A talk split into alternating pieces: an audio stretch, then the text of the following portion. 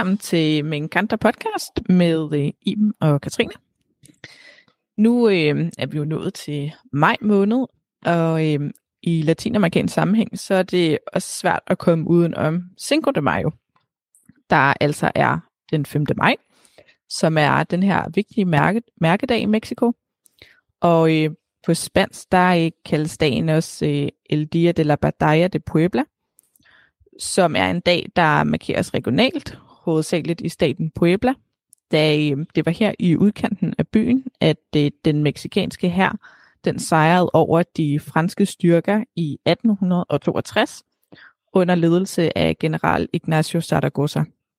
Og øh, den her 5. maj, det er altså en øh, virkelig vigtig dag for meksikanerne, som hvert år fejres i Mexico med stor stolthed og passion, og at der er altså store fejringer og optog i øh, Puebla hvert år. Og dertil så øh, markeres dagen faktisk også i USA, men hvor den øh, mere tjener som øh, den her fejring af den meksikanske kulturarv. Og hvis vi skal se på den historiske kontekst, så var det den 5. maj i 1862, at Ejército de Oriente, altså herren i øst på dansk, øh, som var ledet af den unge general Ignacio Zaragoza, de faktisk vandt øh, slaget over Napoleon den 3.s Øh, invaderende tropper fra Frankrig. Og slaget ved Puebla, det er så sidenhen kommet til at repræsentere en af de mest gloværdige episoder i den meksikanske historie, noget vi vil komme ind på her i afsnittet. Under præsidenten Benito Juárez øh, erklærede Mexico sig i 1861 i økonomisk ruin, og landet havde altså en enorm gæld til de europæiske banker, som de konservative havde indgået en aftale med i henhold til at låne penge til at betale Guerra de Reforma øh, fra 1857. Og den her gæld, den var altså på omkring 80 millioner pesos, hvoraf at 69 millioner var til England, 9 millioner var til Spanien og 2 millioner var til Frankrig. Ja, og øhm, den 17. juli 1861, der øh, udtaler Benito Juárez, Mexikos præsident, altså at det med en frist på to år, så øh, vil landet kunne betale deres gæld til de her udlandske pengelåner af. Men øh, selve trepartsalliancen, som var mellem England, Spanien og Frankrig, de øh, troede dog med at invadere landet, hvis den her fulde gæld ikke blev betalt tilbage til de tre europæiske lande. Og øh, Juarez han øh, opmuntrede sig ligesom til at opnå et forlig på en stille og rolig måde. Og øh, både med Spanien og England, der øh, formåede man faktisk at forhandle nogle betalingsbetingelser på plads ved hjælp af diplomati. Men mens man ligesom stadig øh, var i gang med at forhandle de sidste detaljer på plads, så øh, opbrydes trepartsalliancen mellem de tre lande i 1862, da England og Spanien ligesom indså, at Frankrig de havde altså andre planer. De havde nemlig en skjult interesse, og det var simpelthen at vælte den republikanske regering i Mexico for at kunne etablere et monarki, der vil være meget gunstigt for Frankrigs kolon- kolonipolitik. Det franske militær øh, blev ført an af Charles Ferdinand Latry, øh, og de ankom til Veracruz med omkring 6.000 franske tropper, som senere hen kom til at angribe Puebla. Præsident Juarez han vidste, at der var en reel mulighed for en, en militær invasion, øh, der søgte at nå Mexico City, så han beordrede en overførsel af forsyninger og befæstning af Puebla, øh, som er øh, en stat beliggende mellem Veracruz og Mexico City. Øhm, og dertil så beordrede han oprettelsen af en enhed, som blev udpeget som Ejército de Oriente, altså herren i øst, som blev underlagt kommando af Ignacio Zaragoza, øh, som drog til Puebla for at organisere modstand mod den franske fremrykning med omkring 2.000 mænd, hvoraf at der var få soldater og en stor del af den oprindelige befolkning, som var klar til at give alt for deres jord og land. Men de var meget tydeligt underlegne, og de øh, havde ikke nogen forberedelse, og det var med en meget sparsom administration. Men øh, de bevægede sig altså øh, alligevel øh, direkte imod slaget i Puebla. Det var så om morgenen den øh, 5. maj 1852, at selve slaget ved Puebla begyndte med de beskidende uerfarne meksikanske styrker mod de franske styrker, som altså var nogle af de mest erfarne på det her tidspunkt. Men de manglede dog øh, nogle strategier til at tilpasse sig det meksikanske terræn. Og de franske styrker, de havde øh, været på fremmarts de sidste fire måneder. siden de var ankommet til Mexico ved kysten i Veracruz. Og deres intention, det var som sagt at invadere Mexico som modsvar til den her manglende betalte gæld. Den meksikanske her, de havde taget opstilling ved Los Fuertes de Loreto i Guadalupe, som ligesom var et militæranlæg i toppen af et bjerg i den nordlige del af byen Puebla. Og herfra, der havde de virkelig gode muligheder for tydeligt at kunne observere de franske troppers fremrykning. Og lederen af slaget hos de meksikanske styrker øh, var jo general Ignacio Zaragoza, som vi allerede har nævnt. Og øh, han var ved sin side ledsaget af Porfirio Diaz, øh, som der efterfølgende også blev præsident i Mexico. Zaragoza og Diaz de blev øh, anset som værende fremragende soldater med strålende karriere i de væbnede styrker. For de franske styrker derimod blev ledet af Ferdinand Letterie, som netop havde informeret Napoleon den tredje om, at de snart ville nå til Mexico City, fordi deres hær var overlegne i forhold til meksikanerne i både organisation, disciplin, race og moral og forfining af sensibiliteter, beskrev han selv. Og videre beskrev han også, at fra dette øjeblik og under kommando af vores 6.000 tabre soldater ejer jeg allerede Mexico. Så det var altså noget, Letri han, han skrev til øh, Napoleon øh, den tredje. Øh, så han informerede ham faktisk om, at de nærmest allerede havde sejret. Øhm, og franskmændene, de var altså meget selvsikre og nærede absolut ingen tvivl om, at de ville vinde det her slag. Øhm, og den franske overkommandos øh, selvtillid, den skyldes blandt andet en, øh, en, hvad man kan kalde for en upåklagelig militær rekord, men også på grund af Mexikos generelle skrøbelighed. Øh, man kan sige, at Mexico de havde jo en økonomi, der var øh, stort set ødelagt af næsten 50 års borgerkrig. Så havde de en svag stat og en ret splittet befolkning. Og derfor så synes erobringen af Mexico altså at være en, en meget gennemførlig opgave. Men, øh, men sådan blev det altså ikke. Nej, lige præcis. Og La Batalla de Puebla, den varede altså en dag, og endte jo med, at det, de meksikanske styrker kom ud som sejrherren. Den her begivenhed, den forvandlede sig simpelthen til at blive det her ja, meget stærke symbol på modstand, og den meksikanske magt repræsenteret af netop den her symbolske sejr over de her store imperier. Det var selvfølgelig en stor skandale i Frankrig det her, men til gengæld en virkelig stor ære for meksikanerne, og det var altså også noget, der var med til at samle befolkningen. Uheldigvis så øh, vendte den franske her altså tilbage til Mexico et år senere, hvor de dog den her anden gang øh, endte med at besejre den meksikanske her, og altså også overtog Mexico City den 10. juni 1863, som de øh, fastholdt helt frem til 1866. Men det er altså vigtigt at påpege, at den her første sejr mod Frankrig i 62 altså virkelig var, øh, var vigtig for meksikanerne. Og øh, med henblik på, at de meksikanske soldater jo altså både var uerfarne og udisciplinerede, og slet ikke havde det samme udstyr, de samme våben eller erfaring som franskmændene, så kan man altså godt forstå, at sejren den blev et øh, vigtigt symbol på modstand. Øhm, Altså, der er mange historikere, der er enige om, at Zaragoza han var altså en, en rigtig dygtig organisator og motivator for sine øh, uerfarne tropper. Og før slaget, der havde han altså holdt en, en efter sine ret inspirerende tale, i hvilken han havde udtalt, at selvom franskmændene de blev betragtet som de første soldater i verden, var de selv, altså var meksikanerne selv, de første sønder af Mexico. Så hvilket efter sine skulle have haft en, en så stor effekt på øh, soldaternes moral, at deres beslutsomhed til at forsvare pladsen gjorde ligesom op for deres mangel på materialer og disciplin. Øhm, altså Zaragoza, han øh, er efterfølgende blevet betragtet og bliver stadig betragtet som en nationalhelt i Puebla og faktisk i, i hele Mexico.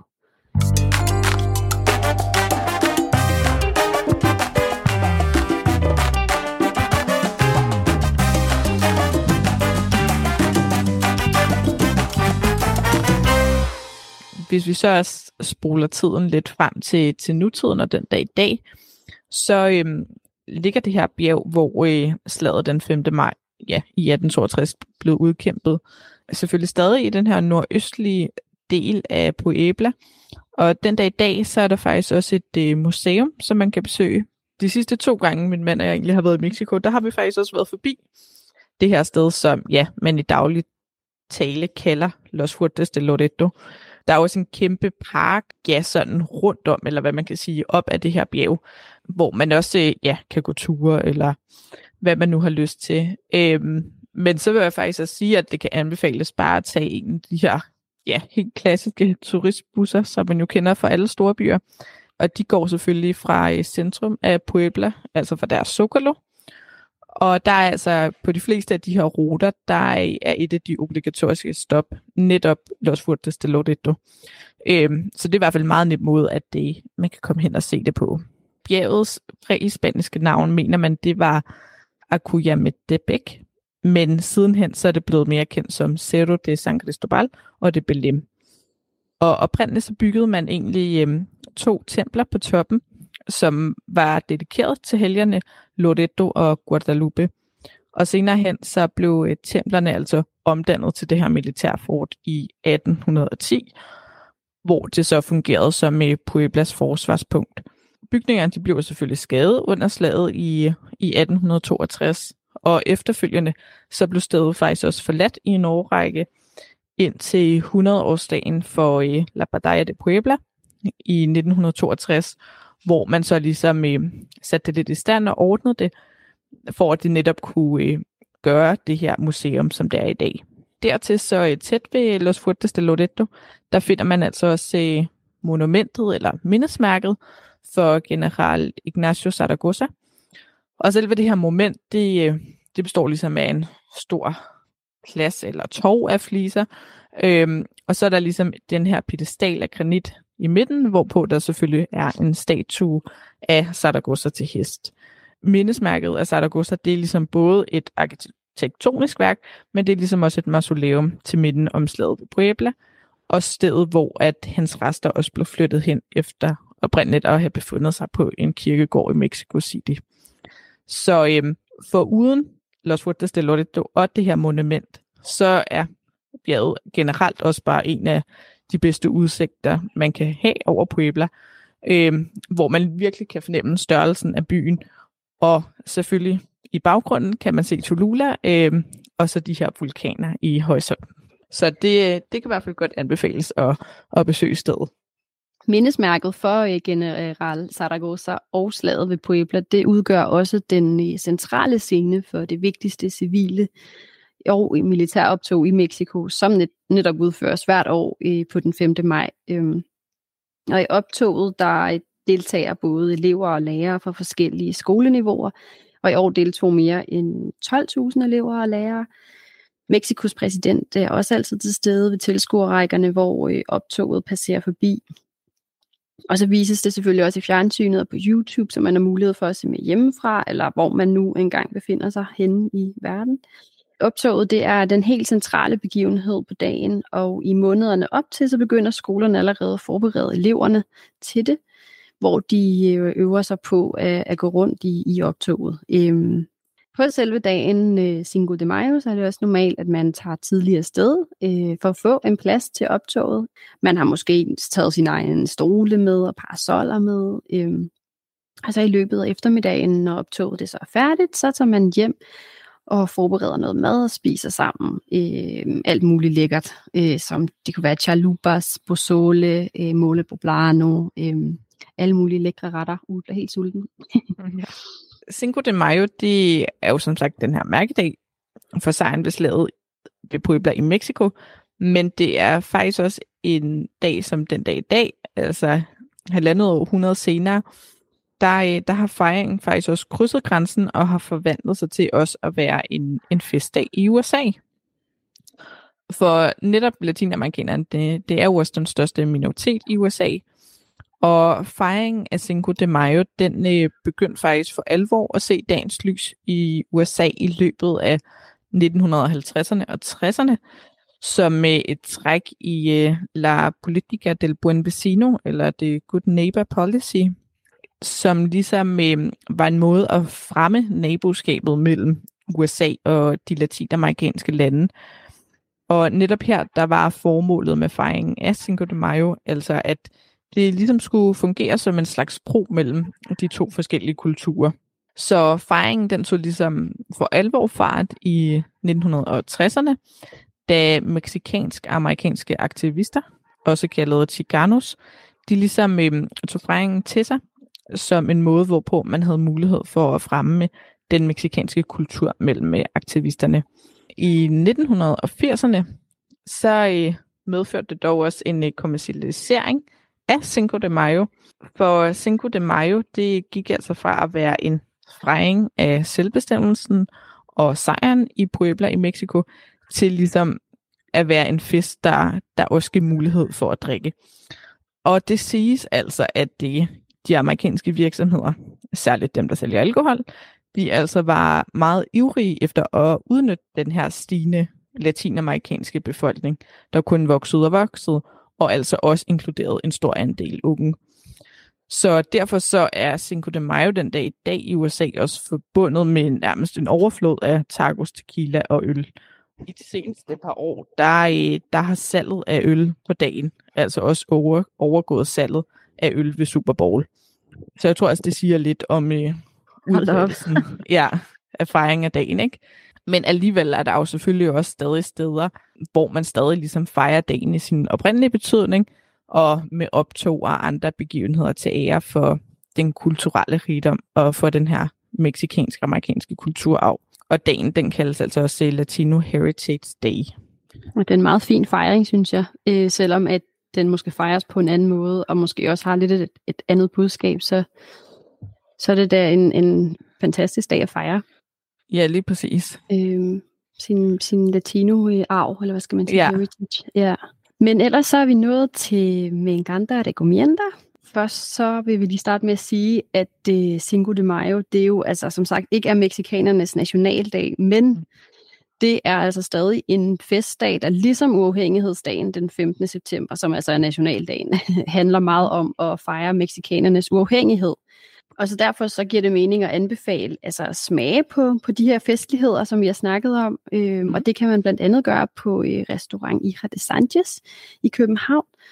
Øhm, og der kan man nemlig øhm, få den traditionelle ret mole poblano, som jo altså nok er nationalretten for staten Puebla, i hvert fald en af dem. Øhm, ja. Og som der også øh, særligt spises øh, Cinco de Mayo i Puebla, hvor øh, slaget mod franskmændene er altså blevet udkæmpet. Og ja, hvad kan vi sige om, om Mole Poblano? Det er i hvert fald en meget sådan øh, speciel og måske anderledes smagsoplevelse. Øh, vi siger det ikke. Det mener i hvert fald ikke om noget andet, jeg har smagt.